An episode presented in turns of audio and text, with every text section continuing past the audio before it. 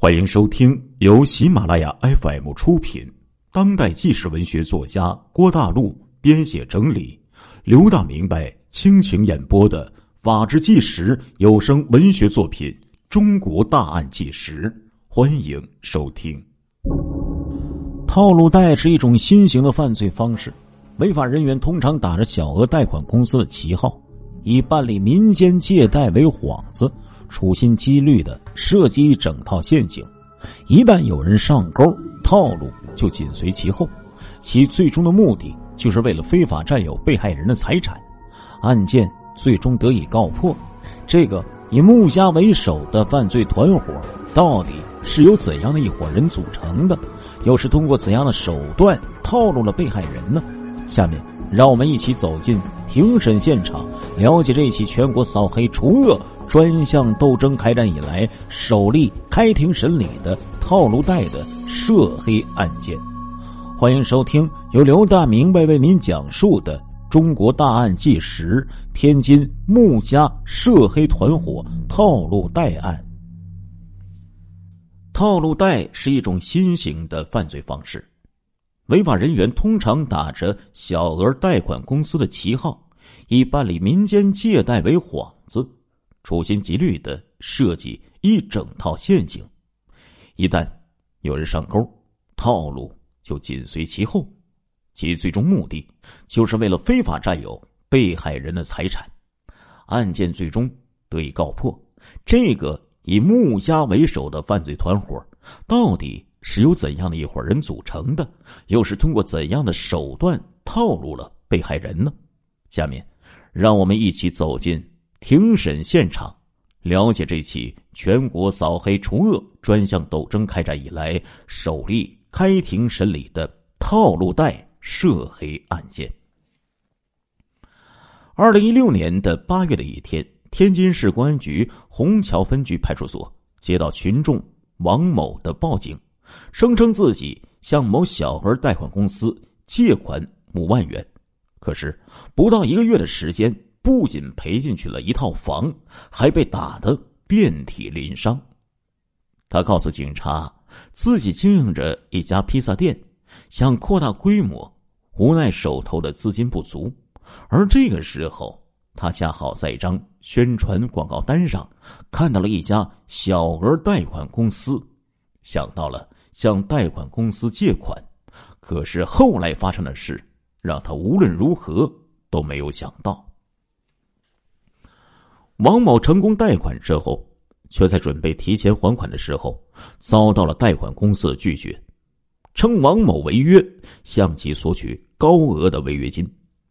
王某一时之间拿不出那么多钱，贷款公司的员工就将他带到了一所居民楼内，关押在一个狗笼子里，并对他拳打脚踢，直至他同意用一套房产来偿还所欠下的债款。这才善罢甘休。被害人方某因为手头不富裕，和王某一样，通过广告宣传单找到了同一家小额贷款公司。在审核个人财产时，接待员将方某的手机要到手中，在翻看的过程中，发现一条银行信用卡欠款的信息。对方以方某个人信用不良。前来骗贷为由，叫来一帮打手，对其暴打了一顿，也将其关押起来，并索要损失费两万元。方某本想借款两万元，结果一分钱没有得到，反被要挟用驾驶的速腾汽车换回自由。方某不得不低头，任由对方将自己价值六点八万元的汽车以三万元的价格低价出售。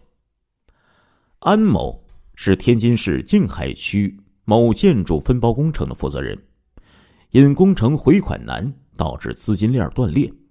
安某从一张街头的宣传单接触到了这一家小额借贷公司，他借款十万元，却被要求抱着十三万元拍照，约定到期连本带息偿还十七万元，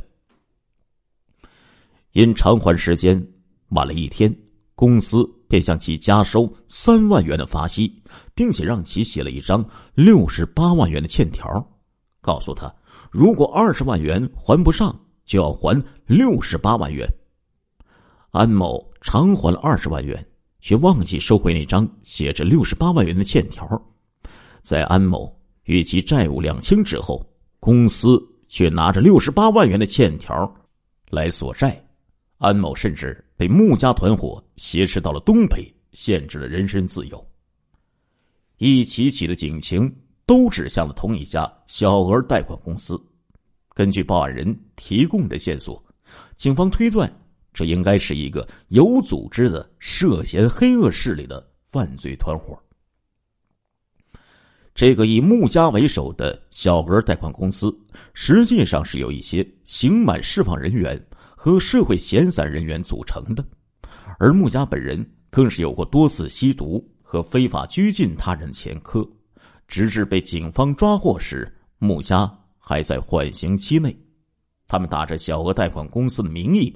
招揽生意，以无抵押利息为诱饵，诱骗或强迫借款人陷入借贷圈套，通过精心设计的套路手段，让借款人的债务在短时间内滚雪球式的翻倍。